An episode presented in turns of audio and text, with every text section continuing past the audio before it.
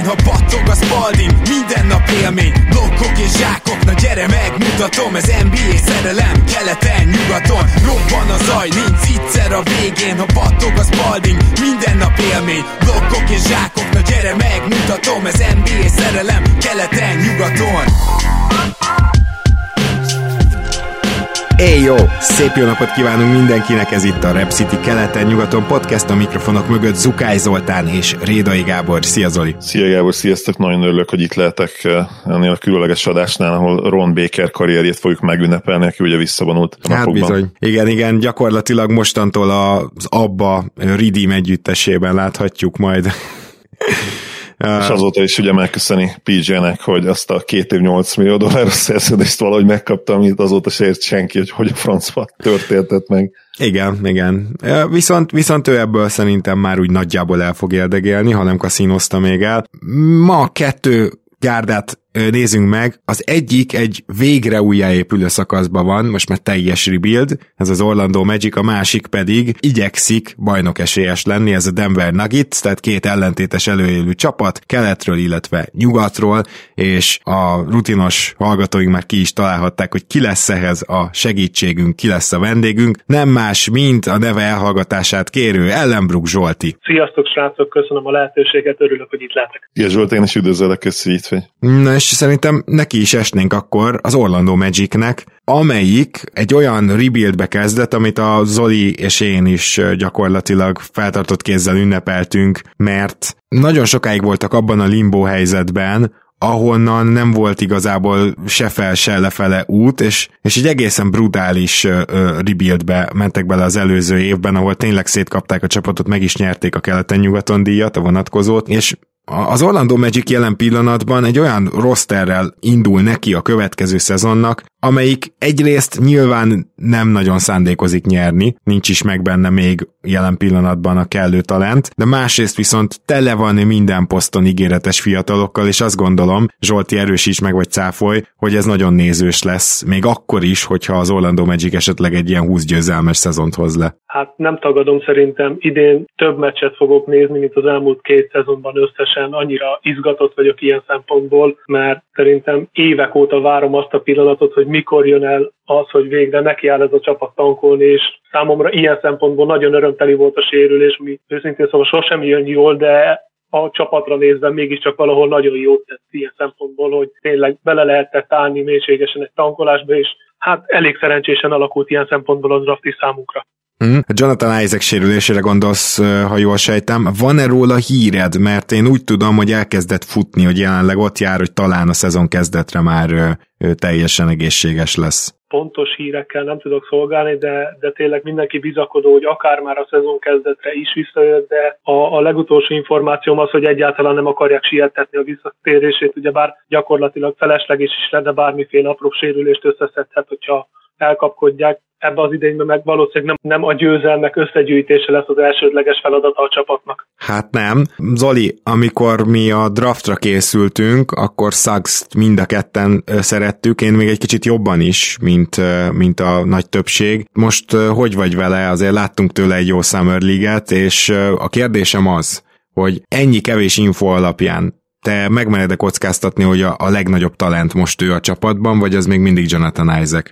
Hm, jó kérdés. Szerintem az még mindig Jonathan Isaac, hogyha max potenciát nézzük, de azt teljesen egyértelmű, hogy Sachs egy magasabb padlóra, egy magasabb szintről indul az elején. Visszakanyarodva arra, amit mondtatok, hogy mennyire lesz izgalmas, izgalmas ez a csapat, én, én olyan szinten várom, mindjárt felsorolom, hogy milyen okokból három fő okom van rá, amire nem is nem emlékszem így ugye egy Latori uh, csapatnál, amelyik egyértelműen Latori csapat lesz. Sachs az egyik uh, kedvenc prospektem volt, és én nagyon-nagyon szeretem Wagnert is, aki ha nem is ilyen do it all, de ilyen do it most uh, prospect, és tökéletesen beleélik egyébként uh, még én azt mondom, hogy az Isaac, Isaac fitbe is, de Sachs mellé meg aztán végképp és No Pressure, egy újonc edző, gyakorlatilag nincs nyomás rajtuk, és hát az újonc edző az instant az én kedvenc edzőm lesz talán a ligában, ugye Jamal Mosley személyében, aki egy, egy olyan hihetetlenül karizmatikus karakter, tényleg nagyon ajánlom majd az interjúit, meg ahogy ő interakcióba lép a játékosaival, hihetetlenül izgatott vagyok a, a Magicnek, Magic nevében, már csak azért is, mert tényleg évek óta annyira akartuk nekik már ezt a, ezt a rebuildet, és amikor végre elkezdték, azt hiszem nem is számítottunk arra, hogy ilyen rövid időn belül ennyi ígéretes prospekt lesz egy rakáson. Na, és ugye ebben benne vannak nyilván a tavalyi cserék is, majd beszélünk RJ Hamptonékról, de most beszéljünk egy kicsit Zsolti először, Wagner és Suggs, és egyébként Preston, ugye? Preston még az, aki érkezett, tehát erről a hármasról mit, mit gondolsz, hogy akár a Summer League alapján, bár az ala, arra nem nagyon szabad alapozni, de mindaz, amit eddig láttál tőlük. Ebből a három játékosból mind a három ott lesz veletek mondjuk négy év múlva, amikor már playoff csapat lesztek? Hát, ha négy év múlva playoff csapat leszünk, akkor én már alapvetően boldog leszek ilyen szempontból, hogy őszinte legyek, de Preston egy, egy kérdő, tehát ő egy tipikus projektjátékos, akiből vagy lesz valami, vagy nem ilyen szempontból. Én bizakodó vagyok vele, vele kapcsolatosan, mert jó dolgokat lehetett látni tőle abban nem túl sok időben, amennyit én láttam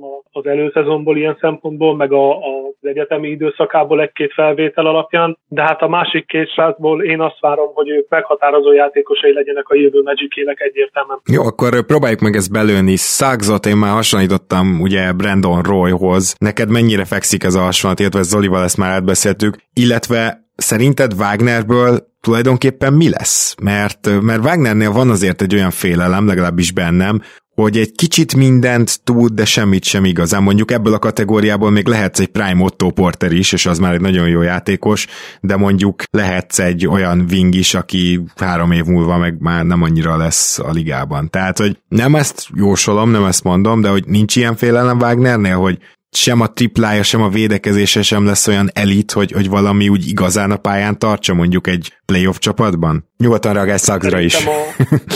Oké, okay, tehát szerintem a, a védekezése az, ami elit szintre mehet, főleg a csapatvédekezés szempontjából, mert egy az egyben még annyira nem is, de a besegítőként már most is nagyon-nagyon jónak tűnik. Elképesztően intelligens, aki nagyon jól átlátja a játékot, ezt már az egyetemen is bemutatta, mert gyakorlatilag többször tűnt fel egy támadáson, egy támadáson belül két védekező possessionbe, mert állandóan előre tudta, hogy mi fog történni a pályán, ami számomra azt mutatja, hogy ő ezt meg fogja tudni, ha nem is azonnal, de előbb-utóbb mindenképp mutatni az NBA-ben is. A triplája tényleg tanult, az látszik is, de mondjuk szerintem szépen néz ki, és a 83%-os büntetőzése is azt mutatja számomra, hogy ebből, ha nem is egy nagyon jó átlagot, de egy stabil átlagot szerintem lehet hozni hosszú éveken keresztül, akkor pedig, ha nem is kiemelkedő játékos, de egy hát negyed, harmadik, negyedik ember akár még lehet is belőle, ha nem is bajnok csapatban, de egy mindenképp rendszeres playoff résztvevő együttesben. Na várjál akkor, vagy Zoli, ezt hagyd mondjam most Zolinak is neked is, hogy tanult tripla, viszonylag atletikus, sokkal jobb besegítővédő, mint egy az egy védő, hármas, négyes,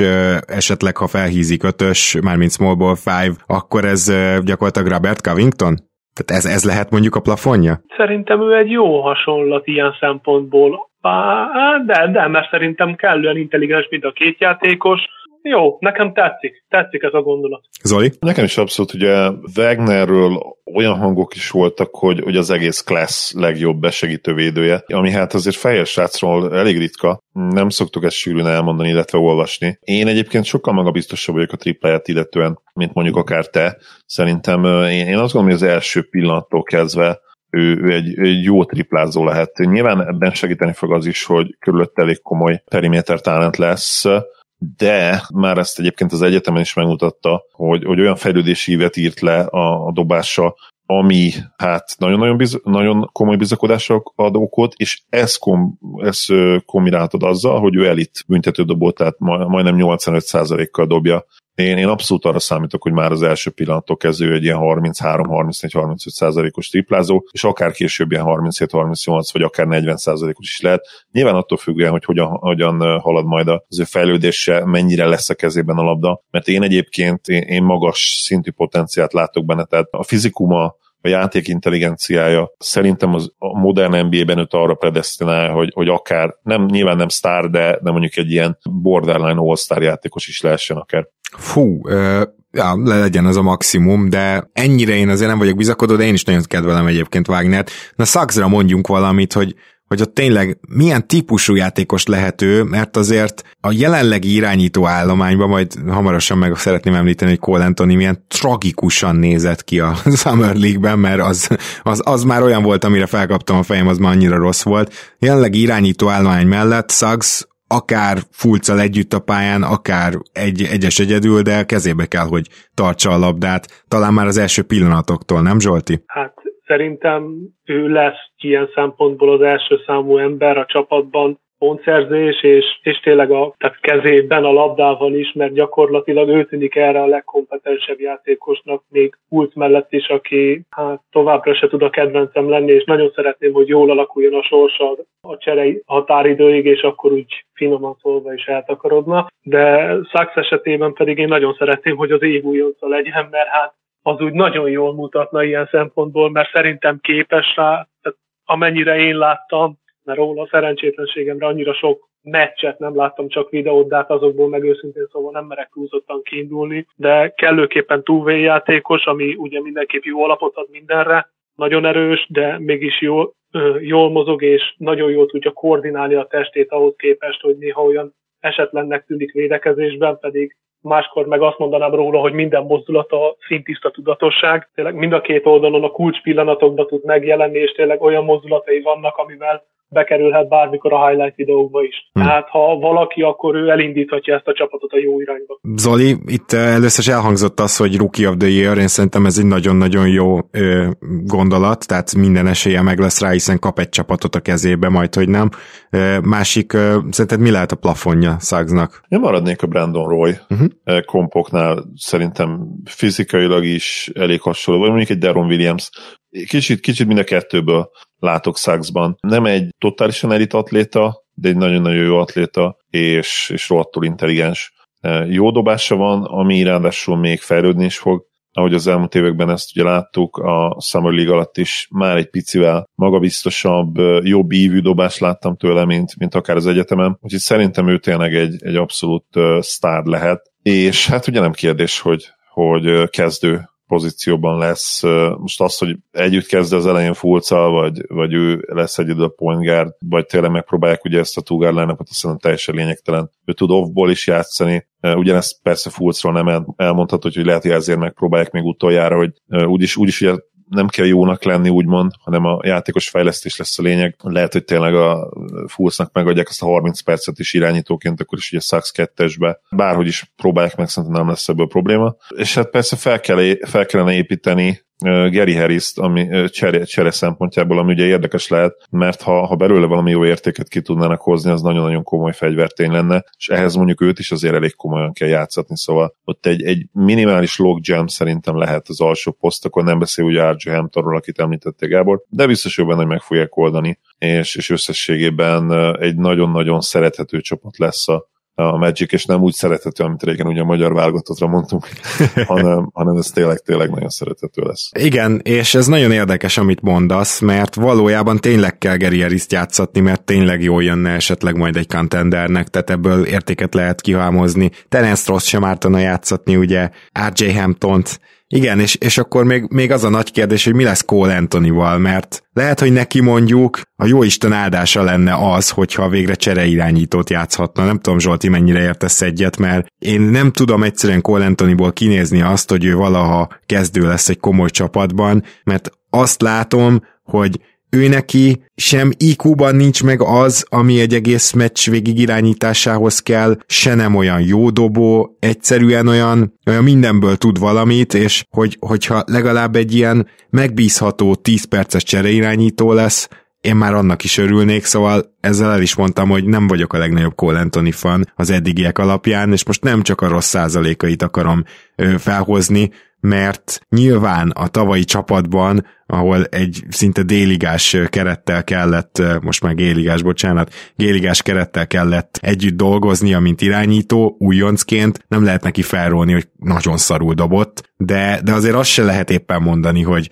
valamit is bizonyított, mert volt egy-két ilyen jól kijött scoring meccse, és ennyi, szóval, szóval Cole Anthony, te kicsit fényesebben látod, mint én? Hát ugye ő úgy jött a főiskolára, hogy ő majd nagyon jó játékos lehet, csak aztán nem volt túl szerencsés ezzel a UNC aláírással, mert ott tényleg körülötte mindenki hát kis túlzással fakező volt, és gyakorlatilag az összes védő ráfigyelt, mert tudták, hogy ő az, aki tud bármit is csinálni, így lett egy nagyon pocsék egyetemi szezonja. Ezután sikerült bekerülni a drága jó Magic ahol úgymond rászakadt ez az óriási kabát azzal, hogy kezdő lett a sérülések után, ahol ugyanúgy járt, hogy gyakorlatilag neki kellett volna csodát tennie, amire hát finoman fogalmazva is képtelen volt, mert tényleg inkább volt gyenge, mint bármi jó, jót megmutató magából. Hát őszintén szólva számomra ő az első számú jelölt arra, hogy a lehető legkevesebbet fogja játszani ebben a csapatban, mert gyakorlatilag ő se egy off-the-ball játékos, már pedig ugye Fultz mellett ezzel nem játszhatsz, csak Fultz cseréjeként, de közben az általatok felsorolt névsor alapján ugye lesznek öten, de lehet akár hatan is két pozícióra, ami nagyon sok ilyen szempontból. Tehát szerintem ő nagyon limitált időt fog kapni, hogyha nem történt valami csodával határos dolog itt a, a szezon előtti időszakban. Uh-huh. Jó, hát a, nyilván a fiatalokról szeretném, hogyha beszélnénk még, és Csuma Okeke nagyon magasan van ezen a listán, ugyanis tavaly ő egy nagyon ígéretes wing prospectnek nézett ki, sőt, sőt őt elnevezném Big Wingnek is, mert szerintem bár még nem hízott fel oda, meg még nem izmosodott fel oda, de megvan úgymond a váz, és például Csuma Okekének a játszatása lehet, hogy azzal is jár, hogy esetleg emberünk szintet lép. A másik ilyen játékos nyilván RJ Hampton, és most akkor először Zoli, téged kérdeznélek, látod-e azt, hogy RJ Hampton elég lehetőséget kap, illetve látod-e azt, hogy Csumaukeke elég lehetőséget kap ebben a hát fiataloktól hemzségő keretben? Oké, mindenképp, ugye nála nem is, nincs is akkora logjam ugye felső posztokon szerintem, mert ugye Wendell Carter Jr., akinek a, a bandwagonjára még én utoljára felülök, és tényleg lapátolom a szenet a, a vonatba, ez, ez, ez neki a do or die szezonja gyakorlatilag ő, ő egyetemen center, Móban be egyetemen center, tehát ők nem vesznek el játékpercet előle. És Bambának is ez a die szezon, ez gyorsan tegyük hozzá. csak ő, ő, már így kapaszkodik a vonat hátulján, de ő nem ül rajta, tehát ő, őt lehet, hogy már elveszítjük ugye közbe, és hát lehet, a hogy hát, hát is nézünk. most hirtelen. igen. igen, hát a öltözőbe irányítja, igen, meg egy egyszedő lesz, igen, meg figyelmed a többiekre, fiatalokra. Szóval uh, szerintem ott nem vészes, és uh, én azt is el tudom képzelni, sőt, nem el tudom képzelni, szerintem konkrétan Ukeke kezdeni fog az elején, amíg ugye Isaac uh, sérült. Hampton nyilván sokkal nagyobb kérdőjel, mert hát ő ahogy ugye mondta Zsolt is, meg előttem is beszéltek róla, elég komoly logjambe lesz. Ha csak nem fejlesztette nagyon komolyan a, a tripláját, szerintem nem biztos, hogy eléri a tavalyi játékpercét, ami ugye miután, miután Orlandóba került ilyen, hát majdnem 30 perc volt, nekem úgy rémlik, nagyon-nagyon sokat játszott, játékpercek 25. szempontjából 25, igen, szóval és elég nagy szerepet kapott, de, de hát a triplái nem estek be, és ez már előtte igazából a Denverre is igaz volt, amikor lehetőséget kapott. Ugye az a legnagyobb problémám vele, hogy, hogy nem jó triplázó. És, és ez látszik nála ugye a büntető, büntetőzésen is, ami bőven 70% alatt van stabilan az NBA karrier során. Egyszerűen neki ahhoz, hogy komolyabb szerepet kapjon, jobb dobóvá kell válnia. A jó hír az, hogy 19 éves, vagy most már lehet, hogy a 20-at betöltötte, ugye nagyon-nagyon fiatal játékosról beszélünk. Hát ha hát ha összerakta a dobását. Nem tudom, hogy a Summer League alatt egyébként milyen szinten tüzelt.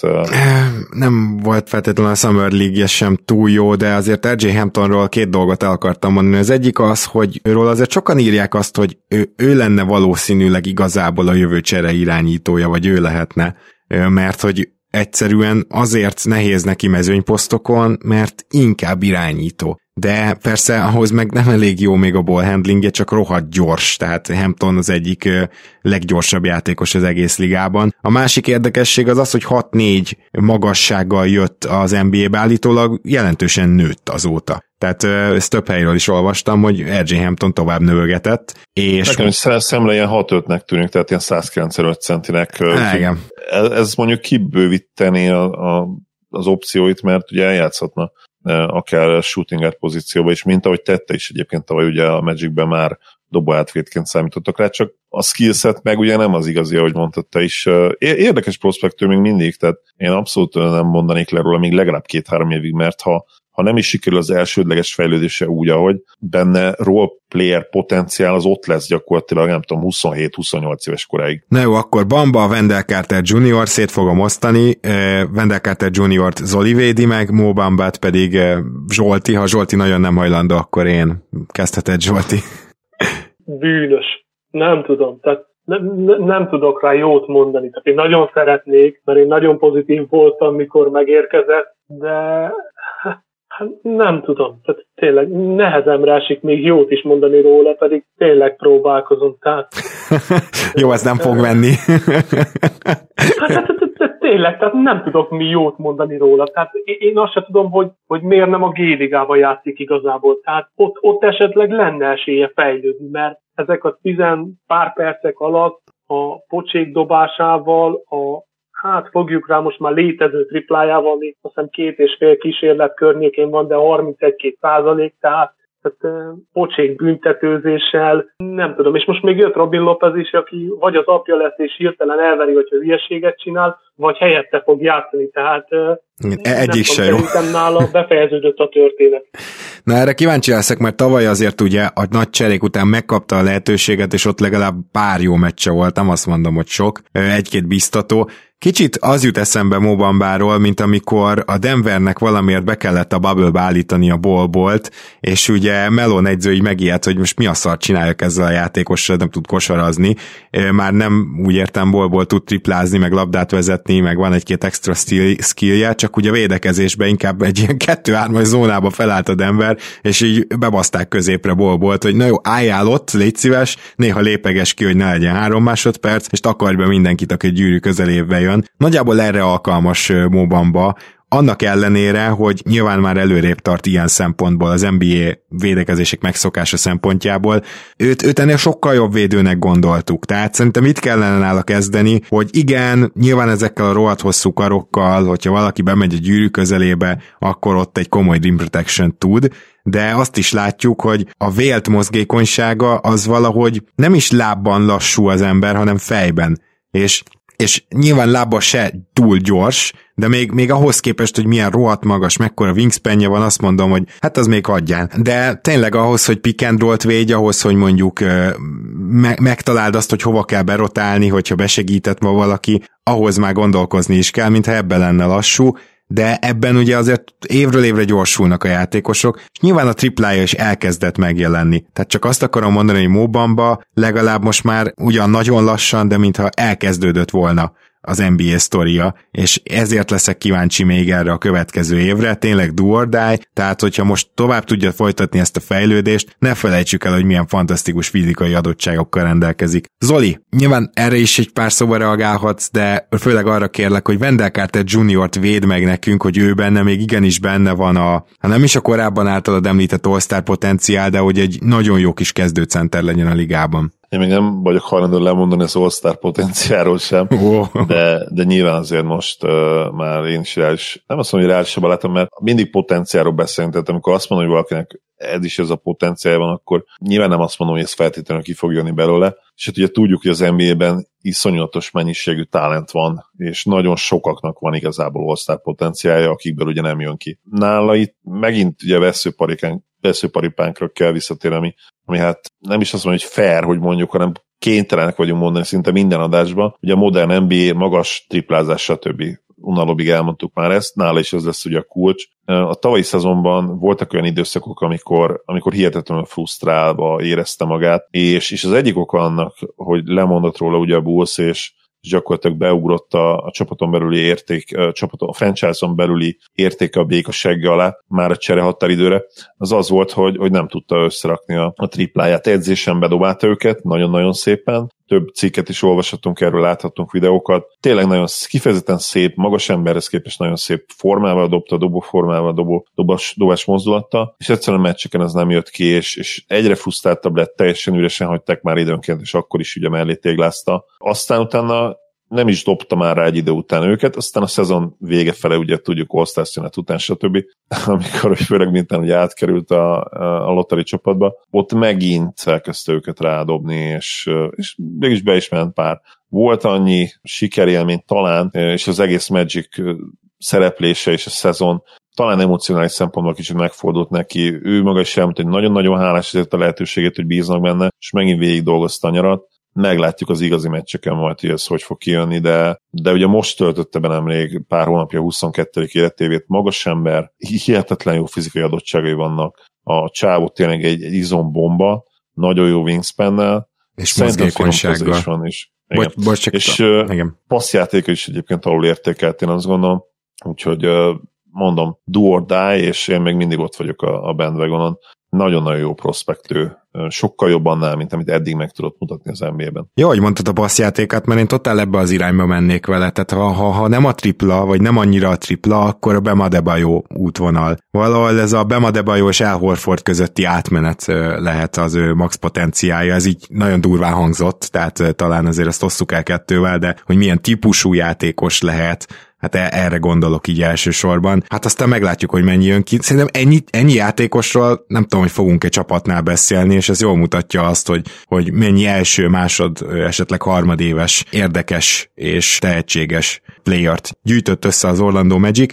Na de én azt javaslom, hogy tippeljük meg, próbáljuk meg megtippelni, hogy hol végezhetnek. Ez azért nehéz, mert kelet végén három csapat elég brutális tankcsatát folytat majd, én nekem van egy olyan érzésem, hogy a Pistons Cunningham-mel nem feltétlenül akar majd annyira tankolni. Lehet, hogy Olinyiket persze elcserélgetik majd a ö, csere határidőnél, de talán a Pistons nem fogja bánni, most, hogy megvan nekik Cunningham, hogy esetleg nem 15 győzelmes szezont hoznak össze, hanem mondjuk 28-at. És ez azt jelenti, hogy a Cleveland és az Orlando között megy majd igazán ez a harc, és szerintem a Cleveland kerete hát egy nagyon picit jobb mint az Orlandó jelenlegi kerete. Egy év múlva már egyértelműen az Orlandóra szavaznék. Most azt gondolom, hogy kelet utolsó helyét, és akár a liga legrosszabb pozícióját is elfoglalhatja az Orlandó úgy, hogy ez a szezon egyáltalán nem lesz rossz vagy nézhetetlen a drukkereknek. Nyilván majd meglátjuk, hogy Mosley tud-e valamit varázsolni, mert akkor viszont drasztikusabb lépéseket kell majd tenni, mint ahogy tavaly láttuk, ugye, hogy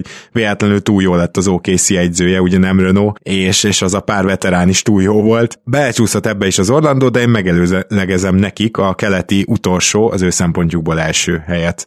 Zsolti? Hát ha ez így megvalósul, ahogy leírtad, akkor én most alá is írom bármikor, bármennyire, tehát azon nem múlik. De annyiba egészíteném ki, hogy én szeretném, hogy legalább a csere határidőig egy kicsit legyen jó a csapat, és tényleg a, a Harris féle vonal, a Terence Ross féle vonal az, az működjön annyira, hogy legalább valami értéket lehessen kapni értük, és akkor onnantól kezdve viszont mehet a, a totális tank, és akkor szépen akár az utolsó, akár az utolsó előtt. Én úgy vagyok vele, hogyha a, a teljes ligát nézve benne leszünk a három legjobb százalékkal, vagy a négy legjobb százalékkal rendelkező csapat között, akkor én már nem fogok panaszkodni erre a szezonra, de persze különleges elvárás Száksztól van, hogy szeretnék egy szép díjat látni a kis szobájában.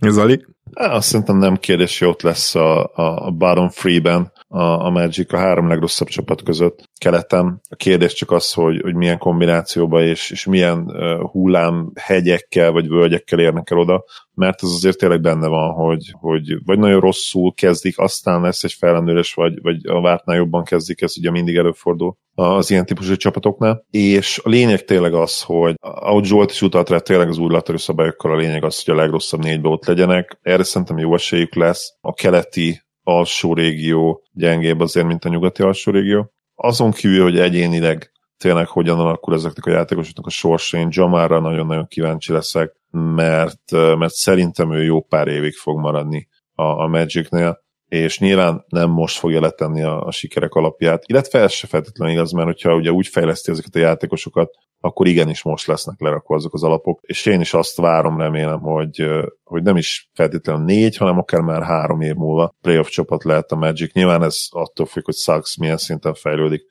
Akkor viszont menjünk át Denverbe, ahol teljesen más előjellel fogunk itt százalékokról beszélni. Inkább nem lottery, hanem winning percentage lesz a terítéken. Mielőtt folytatnánk, azért gyorsan beszéljünk már egy kicsit erről a cseréről, amit időközben futott be, miközben podcasteltünk, és kedves hallgatók, nem kell tudnotok, hogy ez 24 órás felvétel gyakorlatilag, mert ketté kellett bontanunk. Szóval történt itt egy csere.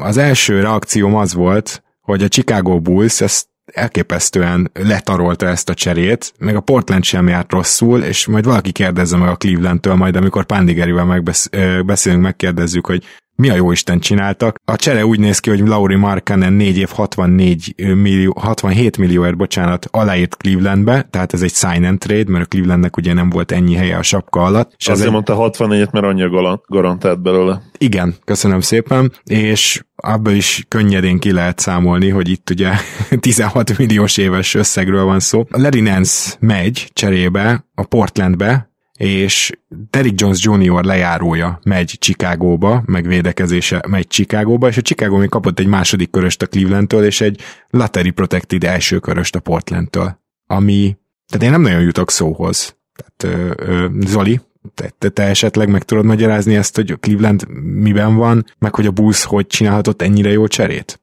Cleveland, ez, a, ez a, az érv, de itt most nem úgy értem, hogy a Cleveland, amelyik minden évben rossz döntéseket hoz, hanem Cleveland, mint a város. Tehát láttak upside-ot Markenembe, tudták azt ugye, hogy free agentet esélyük nincs megszerezni, fiatal, az ő magjuk is fiatal, megnézik, hogy mi a helyzet. Ennyi. Tehát látnak valamit nyilvánvalóan Markenembe, amit, amit hát mi is láttunk ugye az EB-n, azon a bizonyos 2017-es EB-n. Nem tudom. Más, más ötletem tényleg nincsen, mert amit az elmúlt két-három évben csinált Lori az NBA-ben, az az nem azt mondatja velem, hogy ezt az upside-ot, ha egyáltalán benne van még ő, azt majd ki tudja bontani. Igen, maga a szerződés is annyiban érdekes, hogy évi 16 milliót adni neki, akkor, amikor már Moblit négyesbe akarod játszatni, mert ledraftoltad a második helyen. Egyébként annyi kiegészítés még, hogy most azt olvasom, hogy hat, mind, a, mind a 67 millió garantált, úgyhogy... Uh, ja. Jó, ez egyre jobb. Zsolti, bármi reakció, csak mondjuk el a kedves hallgatóknak, hogy neked annyira brutális 24 óra van mögötted, ezért is kellett félbeszakítanunk a podcast felvételt, hogy most itt az adás előtt értesültél erről. Hát még, még a sok hatása alatt állok ilyen szempontból, mert nem tudom hova tenni ezt a hatalmas összeget az általam nem igazán látott teljesítményre, mert ha futball lenne, akkor ráfognám, hogy a potenciált fizetik meg, de, de itt már azt sem nagyon tudod, mert mert valószínűleg láttuk, ami benne van, talán még valamit javulhat, ebbe lehet hinni, de, de őszintén szólva nem értem, tehát nem, nem, nem tudom hova tenni, megmondom őszintén, tehát ez, ez még Cleveland szinten sem magyarázható az én szememben. Portland részéről mondjuk azért tetszik valamennyire, bár szóval azért elsőkörös védett pikket megint odaadni, az elég keményen kiárusítják a jövőjüket annak, ellen, annak érdekében, hogy Lillard maradjon, mert azért Larry Nance egy olyan típusú játékos, aki akkor is hasznos lesz, hogyha netán Nurkic kiesik, tehát akkor is megvan egy centerpárosuk Zellerrel, majd a Portlandet, amikor elmezzük, akkor azért el fogom mondani, hogy nekem tetszenek nagyjából az igazolásaik, csak ugye nem igazán mozdulnak vele előre. De itt is arról van szó, és ugye Leninász azért négyesben is tud játszani, rá tudja dobni a triplát, nagyon szeretjük, Zolival már nagyon sokat dicsértük, és Pándigeri pedig ugye nyilvánvalóan MVP-nek gondolja, ami így is van természetesen, úgyhogy azért a Portland részéről még valamennyire értem ezt az egészet, Hát a Bulls rohadt jól járt, maradjunk ennyiben. Első körös pik, második körös pik, lejáró, ráadásul olyan játékos, aki fiatal és tud védekezni. Oké, okay, hogy nem tud dobni, de lehet, hogy a Bullsnak arra nem is lesz annyira szüksége, csak csak egy tényleg jó védőre hármas poszton. Meglátjuk, hogy ebből mi kerekedik ki, de most menjünk át akkor Denverbe, azt javaslom, ahol, hát muszáj először ezt a kérdést feltennem, és akkor Zsolti felét fordulnék. Szerinted Mike Melonnak a segét megmenti az, hogy Murray nem volt ott a rájátszásban? És arra gondolok, hogy azért a Suns ellen ők nem egy, vannak azok a szoros 4 0 amikor tudod, hogy 4-2 reálisabb lett volna, na ez nem az volt. Gyakorlatilag kisöpörték őket a szó minden értelmében, ez egy, hogy is mondjam, csak ilyen szempontból mindenképpen csalódás volt. Szóval Mike Melon segít megmenti az, hogy nem volt Murray? Hát a dolgok jelenállása szerint igen, ami számomra kicsit érthetetlen, mert őszintén szólva én szeretnék hinni benne, csak az a baj, hogy nem tudok. Tehát eh, van egy egész jó keret, ami szerintem azért nem igazán bajnok esélyes, mert túl sok benne a támadó, és túl kevés a védő, már pedig a Jokic féle felállásban biztos, hogy több jó védőnek kellene, kellene lennie mellette, mint jó támadónak, mert ő magát igazából rendszerbe lehet hasznosítani, és ő köré lehet építeni azt a rendszert, amivel a támadás mindenképp működne szerintem, mert ő úgymond annyira jó tud lenni, de hát ha védekezésbe ennyire gyenge minden, és még az edző se tudja feljavítani a dolgokat, akkor én valahol az edzőt is hibáztatnám mindenképpen ilyen szempontból. Zoli, mit gondolsz, mekkora kudarc volt ez a kiesés így? Illetve mennyivel értesz egyet a Zsoltival, hogy ez Melon hibája is, és nem csak az, hogy nem igazán jó védőkkel veszik körbe most Jokicsot? A kiesés szerintem nem volt szégyen egyáltalán, ugye a Suns nagyon-nagyon jól működött egészen a döntő harmadik mérkőzéséig, és úgy nézett ki, hogy torony magas esélyesé lesznek a döntőnek is. Aztán ugye Zsinóban négyszer kikaptak, de, de addig tényleg semmi el nem mutat erre. egy nagyon-nagyon jó csapat ellenestek ki, és a második legjobb játékosok nélkül, szóval itt szerintem nem is a felmentés szót használom, hanem egy, egy teljesen jogos úgymond párdont kap, bár az még rosszabb, ugye az még sősebb. A lényeg az, hogy, hogy abszolút ez volt a realitás. A nyári mozgásokat illetően, és itt, itt Melonra is ugye kitérnék, szerintem abban jó volt, és abban fejlődött az elmúlt években, hogy egyrészt ugye nagyon jó draftol a Nuggets, most már nagyon hosszú ideje, és ebben nyilvánvalóan ő is benne van azért. A másik pedig az, hogy a roleplayereket nagyon jól használja. És most már azért egyre inkább látjuk azt, hogy, hogy támadásba elit csapatot tud összerakni. A védekezés az valóban egy nagy kérdőjel az alapszakaszban is, és általában nagy kérdőjel a playoffra is. Itt viszont az asset managementet hoznám elő, szerintem nagyon jó trade assetjé vannak a egésznek, és, és meg tudnak lépni akár később egy, egy nagyon komoly cserét. Szerintem Lillardért is az egyik legjobb csomagot tudnák odaadni, illetve nyilván Michael Porter Jr. köré építve. Hát és Lillardért inkább Murray köré kéne építeni, nem a csomagot? Hát nyilván oda kell adni uh, MPG-t is. Szerintem Há, Murray, igen, Murray, most, hogy így mondod. az igazság, hogy nem, nyilván nem tökéletes, mindig bele lehet kötni ebben egészbe, és, és amíg nem tudnak nyerni, bele is fogunk kötni mindig, de összességében szerintem nem rossz edző Melon most már, régen én is rossz edzőnek tartottam, most már egy ilyen erős közepes. Nyilván lehetne javulni ezen a poszton is, de, de összességében kellene egy vagy kettő igazán elit free játékos, és akkor tudna ez a csapat rébejeni.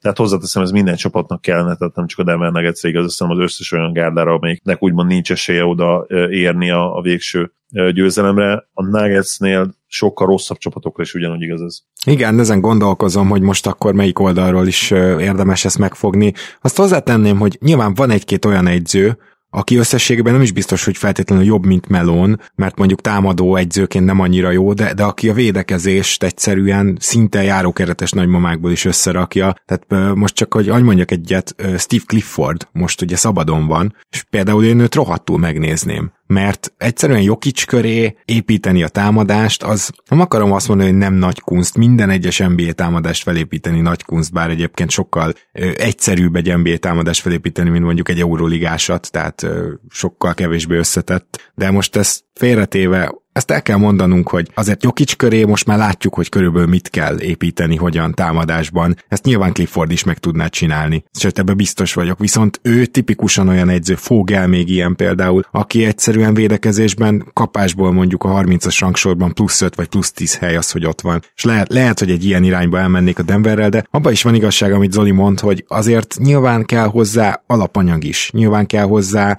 az, hogy a három legjobb játékosod mind a három rossz vagy közepes védő, azzal egy kicsit probléma, tehát mert őket azért játszatni kéne elvileg. Úgyhogy ezért is furcsa az egész keretfelépítés most a Denverbe, szerintem Zsolti ezt jól fogalmazta meg, hogy ugye elsősorban támadó játékosok alkotják, de azért lássuk azt, hogy sikerült ezen valamennyire ezen az egyensúlyon javítani itt a nyári mozgások alatt. Egy mondat ragadta meg még a figyelmemet, amit Zoli mondott, hogy milyen jól draftol a Denver. Szerintem Zek, vagy Nagy, nem tudom pontosan jól mondom a nevét, most is a Summer League-ben annyira katasztrofálisan gyenge volt, és amikor pályán volt nekem, akkor sem igazán győzött meg, bár nem láttam sokat, de ez igaz egyébként a Denver szurkolókra is, mert keveset játszott, hogy például szerintem akármilyen intelligens srác, aki tényleg így, így beszélgetni és élmény vele, ő, ő például nem biztos, hogy egy jó draftnak bizonyul majd utólag, meglátjuk. Viszont mi a helyzet az idei drafttal akkor, Zsolti?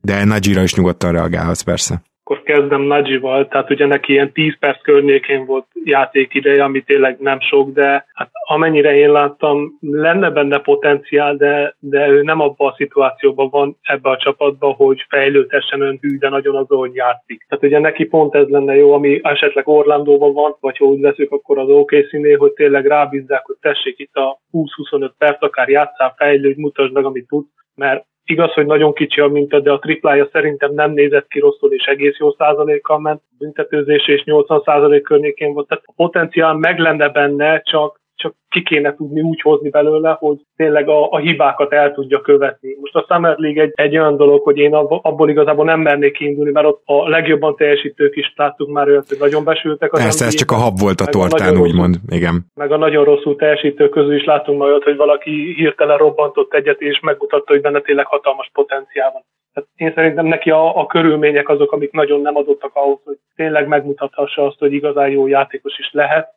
persze ezt így nem is fogjuk megtudni egyelőre. Az idei drafton ugye Highland érkezett, aki, ha jól emlékszem, két szezont játszott a, a VCU-n, egy szerintem ügyes játékos ilyen szempontból, akinek megvannak a, a korlátai, nem rossz a, a padlója ilyen szempontból, tehát hogyha bedobják, akkor valószínűleg fog tudni valamit bizonyítani. Kihez hasonlítanád a, a egyébként? Mert ugye Najival ellentétben az ő Summer League viszont fényesen jól sikerült. Én ezekben őszintén szóval sose vagyok jó ezekben Na, a, a keresésekben. Hm? De akkor azt mondod, hogy egyelőre jól néz ki, és vele kapcsolatban bizakodó vagy.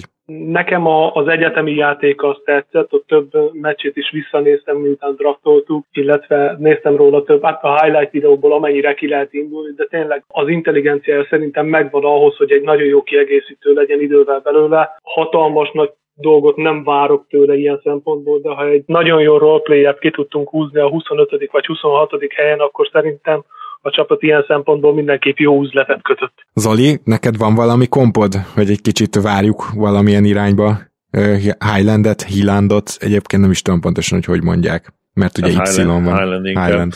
Vagy úgyis ugye Bonesnak fogjuk hívni az a beceneve. Egy ilyen nagyon jó fizikummal megáldott kombogárd, akinek ugye nincs igazán shooting guard mérete, de, de jó irányítóként jó méreté vannak nem igaz irányító hozzáteszem, tehát nyilván most ilyenkor mindig eszembe jut Jason Terry, ugye, amikor ilyen jó shooterekről beszélünk. Egyébként vicces, hogy, hogy az első college szezonjában nem dobta jól egyetlen a büntetőt, másodikban meg alig tudott már hibázni, tehát és ráadásul elég nagy kísérletszám mellett is majdnem felment ilyen 88%-ra. Nagyon jó keze van egyébként, és hozzá kell azt tenni nyilván, hogy mint általában a posztján lévő játékosok és fiatalok úgy a védekezésből ő sem. Egyelőre még egy védekezésben ő se egyelőre egy extra, de nem is olyan nagyon rossz. Tehát nehéz egyébként ugye az egyetemi karrierjéből kiindulni, mert nem, nem elit konferenciában játszott, ugye a level of competition az ellenfelek azért elég relatíve nyilván a többihez képest, többihez viszonyítva gyengébbek voltak, de nagyon fiatal, ugye azt hiszem még talán 20-at se töltötte be,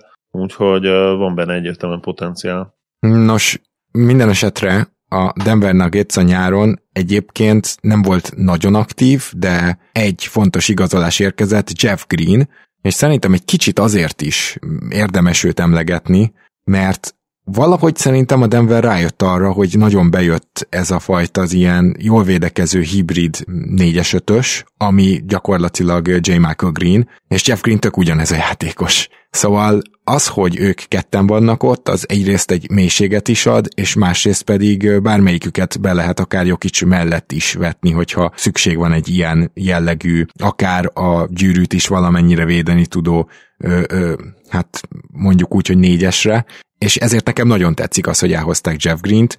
E, ez például jó, de mondjuk se erre, se arra nem mondanám, hogy feltétlenül elmozdítja a Denver potenciáját. Zoli, akkor hogy forduljak először hozzád. Te mit vártál? Nyilván nagyon szűkösek voltak a lehetőségek. Milyen, merre felé mozogtál volna a Denver helyében az FA piacon? Szerintem jól tették, hogy kivártak. Nem volt olyan, egyrészt nem volt cap space, tehát ez már eleve komoly cap, cap space, ez már eleve behatárolta a lehetőségeiket, ahogy mondtad. Nyilván, hogyha valaki leadta volna a drótot, hogy, hogy ma max szerződésé, egy szupersztár együtt akar játszani Jokicsal, akkor persze kitakarítottak volna, de hát ugye ilyen nem történt. Denver sem feltétlenül az a, az a free agent fellegbár. Viszont szerintem, ha tudnának majd cserélni egy olyan szupersztárja sztárért, aki, aki nem feltétlenül boldog, boldog a jelenlegi állomás helyén, az az illető jó eséllyel, nyilván periméter játékos lenne, nagyon jó eséllyel imádna Jokicsa játszani, úgyhogy én erre számítok, hogyha lesz lehetősége arra, a Nuggetsnek, hogy, hogy cseréljen egy, egy sztárért, akkor, akkor szerintem be fogják dobni, meg fogják próbálni. Nem fognak Murray, de most még másfél évet várni, aztán újra neki menni, csak a muszáj. Ugye lehet, hogy nem másfél évig, de, de ezt a szezon szerintem kihagyja úgy, hogy van. Aztán meglátjuk, uh, nyilván Michael Porter Jr. nagyon sok minden múlik. Ha megint szintet tud lépni, és, és támadásban szupersztárá tud válni, akkor azért ez egy nagyon-nagyon veszélyes csapat tehetni a Nuggets-et, még úgy is, hogy nyilván a védekezést azt össze kell rakni jobban. De plusz egy von, sokkal vonzóbb csapat is lenne hirtelen azoknak a játékosoknak, akik a, akiknek a stílusuk nagyon élene, ugye Jokic és, és Michael Porter Jr. mellé. Mellé közé, igen. Én azon gondolkozom, hogy valójában egy kicsit ilyen Brooklyn Nets-szerű úton megy ez a Denver Nuggets, csak ugye tudjuk, hogy a Brooklyn Netsnek milyen elképesztő támadó tehetsége van, és ez azért még a Nagisnek nincs meg, és ez valóban Porter kell. Na meg kéne ugye Jamal Murray, akiről bármilyen hírt ti hallottatok, mert nekem a legutóbbi információm az, hogy ő azért nem nagyon fogja ezt a szezont erőltetni, hogyha nem muszáj, esetleg visszatér február-márciusban, hogyha minden jól megy a felépülésében. Bármilyen más infotok esetleg, Zsolti? Ugyanez, hogy a, a szezon vége fele esetleg visszatérhet, de ott is sok a kérdőjel vele kapcsolatban, hogy miként halad ugye a rehab és a többi. Tehát, hogy valószínűleg, ha nagyon-nagyon muszáj, akkor vissza tud térni, illetve hogyha minden a létező legjobb ütemben halad, de én személy szerint biztos, hogy nem erőltetném, mert annál jelen pillanatban többet ér a csapatnak, hogyha hosszú távon működik, a, és hosszú távon egészséges tud maradni, mint hogyha most visszatér és újra rásérül, és megint hosszú időre kiesik. Amit láttunk mostanában a Porzing, Porzingisztól kezdve, utána Durant, Clay Thompson, John Wall egyértelmű, hogy ki fog ülni teljes évet. Tehát azt hiszem, hogy ezen játékosok egyike se jött vissza, pedig visszajöttek volna ugye szezon közben. Még Durant sem jött vissza, aki ha jól emlékszem, akár ugye a play is játszott volna akkor már, ugye az első szezonjában. Igen. Szóval ne, ki, kihagynak egy teljes szezont, általában ugye azért, mert most már az ACR is egy évet számolunk, a, az Achillesre pedig ugye most már másfél év, és nem feltétlenül azért egyébként, mert kicsit ez ilyen utána olvastam, és ez kicsit ellenmondásosnak hangzik, de pont azért hagynak ki most ennyit, mert, mert annyira jók a műtétek, hogy akár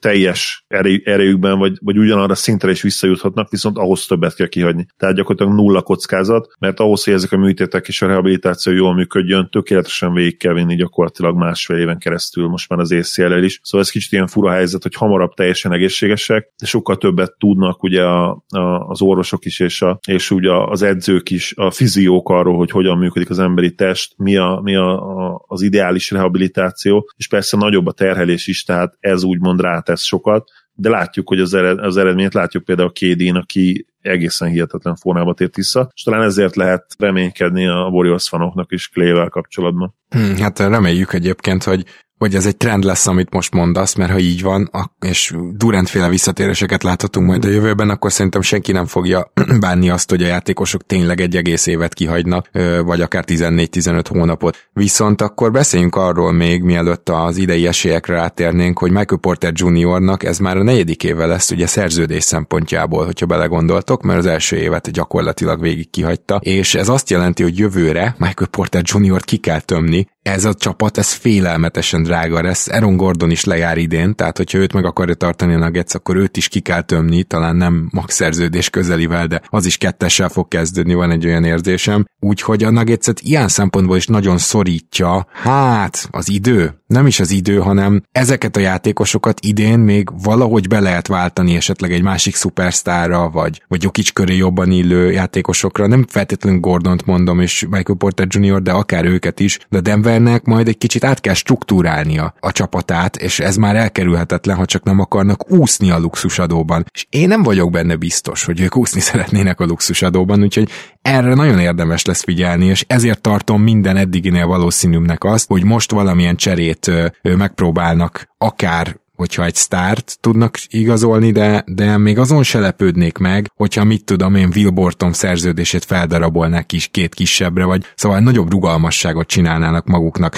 Mellesleg Borton két évre hosszabbították meg, 15,6 és 14,3 milliót fog keresni ebben a következő két évben, ami nem egy vészes szerződés, csak hát ugye tudjuk, hogy Borton egészsége az eléggé ilyen kockajáték, hogy így egyik nap még tök jól játszik, a másik nap pedig kettő hónapra kiül, úgyhogy ez, ez nála bármikor előfordulhat. Zoli, mennyire limitálja a Denver Nuggets alapszakasz helyezését, annak a plafonját, maximumát az, hogy nem lesz Murray. Mennyire esett vissza a Denver? Nagyon nem esetnek vissza, szerintem a, a floor, a padló az szerintem ilyen negyedik, ötödik hely esetleg hatodik hely, ugye ott azért szoros lehet a mezőny, de biztos playoff részvétel, tehát az, az nem kérdés, hogy nem fog veszélyben forogni. Ilyen 50 győzelemtől, vagy még 48-tól felfelé 58-ig szerintem akármi kinéz. Elég, elég nagy, de magasról induló ilyen intervallum szerintem, ami a Nuggetsre igaz. Úgyhogy uh, nyilván amíg Jokic egészséges és ő tud játszani, addig, addig bőven 50% felett lesznek az nem kérdés. És ha már egyébként a szerződések felmerültek, ugye ő, ő jövő nyáron, vagy jövő nyáron először, de utána még 23 is aláírhatja a Supermaxot. Ami 241 millió dollár lenne, ami azért nem gyenge fizu. Szerintem még több is, mert ugye 119-re fog emelkedni a cap, úgyhogy... Én, én, ugye projected most az 241 ja, értem. millió. Akkor ez már bele van számolva. Igen, még lehet, lehet több is. A Nuggets szerintem egyébként úgy rendben lesz, tehát nyilván nem a legfőbb esélyesek, a, abban a státuszban csak úgy léphetnek be, hogyha valami nagyon jó cserét meg tudnak húzni. Hmm. Amihez mondjuk mondom, szerintem megvannak az eszetek. Zsolti, te ilyen szempontból, cserélgetés szempontjából mit vársz a szezontól, és szerinted az alapszakaszban hol végez majd ez a Denver? Hát megmondom őszintén számomra teljesen egyértelmű, hogyha valamikor, akkor most van az az időszak, amikor a, a csere határidőkor rá fog menni a csapat egy komoly cserére, mert egyszerűen szükség van rá. Tehát a, a Porter szerződés, a Jokic féle hosszabbítás, amit beszéltek is, hogy valószínűleg akár már a jövő nyáron meg fog történni. Ugye Campazzo is lejár a jövő nyáron ilyen szempontból, aki papíron nem olyan fontos, de mégis az egyik legfontosabb kiegészítő a, a cserepad szempontjából, már pedig cserepad nélkül bajnoki címről álmodozni úgysem lehet. Tehát én úgy vagyok vele, hogyha valamikor, akkor most mindenképp, ha nem is muszáj, de nagyon valószínű, hogy cserélni kell. Az, hogy ki lesz elérhető és ki lesz megszerezhető, az már egy nagyobb kérdés. Hát a neveket ugye tudjuk, be lehet dobálni a kalapba, hogy kik azok, akik úgymond képlékeny helyzetben vannak a jelenlegi csapatuknál. Én nagyon örülnék, hogyha valaki olyan jönne, aki mindenképp túlvé játékos, tehát bár nagyon szeretem Lilárdot, és valószínűleg hatalmas segítség lenne, de jobban örülnék valaki olyannak, aki a védekezés irányába is valami extra tud hozni, és tényleg a, a bajnok esélyes címszót már tényleg oda lehetne akasztani a csapat nyakába. Hogy hol végzünk az alapszakaszon, hát megint tippelni kell, amit nem szeretek, de tartom azt, hogy ennek a csapatnak még Möri nélkül is harcban kell lenni a hazai pályáira. Ez szerintem teljesen egyértelmű. Mm, igen, akkor nagyjából hasonló helyre lövitek be. Én is gyorsan elmondom, sajnos nem fogok tudni most valami extra tippet adni. Én is az ötödik hely környékére számoltam a Denvert, azt hiszem az előzetes számolásaim alapján nálam ötödikek, de fenntartom a jogot az egészen az utolsó beharangozó adásig, hogy ezt megváltoztassam. Úgyhogy igen, hasonló helyen látjuk a Denvert, harcban a hazai pályáért, és hát meglátjuk, hogy Murray visszatére, ha visszatér milyen formában, mikor, ez az, amit figyelni kell, meg a cserék, a cserék, a cserék, ez lesz a Denver Nuggets idei szezonjának egyik legfontosabb aspektusa. Ellenbrook Zsolt, nagyon szépen köszönjük azt, hogy így két részletben is fel tudtuk venni ezt a két csapatot, és köszi, hogy itt voltál. Én köszönöm a lehetőséget. Jók legyetek, sziasztok, srácok! Én is köszönöm, hogy itt voltál, Zsolti, szia! Zoli, mi pedig megyünk tovább, és a jövő héten, már hallgatok, még nem tudják, de le van szervezve egy nagyon érdekes interjú, ugyanis lesz egy sztár, aki itt jár Magyarországon, és vele kapcsolatban van egy olyan szurkolónk, aki, ha minden igaz, akkor tud is majd beszélgetni vele, meg talán érdekességeket is hoz, úgyhogy a jövő héten, ha nem is extra nagy duranás, de azért nagy duranás is lett, lesz itt a csapatértékelők között. És úgy harangoztad be ezt, mint hogyha magát a start sikerülne majd ugye mikrofon végre kapni, ez sajnos nem fog összejönni, de, de ami késik nem múlik, közért volt már magas némbusszal rendelkező vendégünk, és hát remélhetőleg lesz is még a jövőben is. Mindenesetre örülök, hogy itt lehettem. Szia Gábor, sziasztok! Kedves hallgatók, tehát jövő héten is kétszer jövünk, ha minden igaz, négy vagy akár öt csapatot elemzünk, úgyhogy folytatódik a nyári csapatelemzés cunami. Addig is tartsatok velünk, és támogassatok, hogyha tudtok patreon.com per nyugatonon. Sziasztok!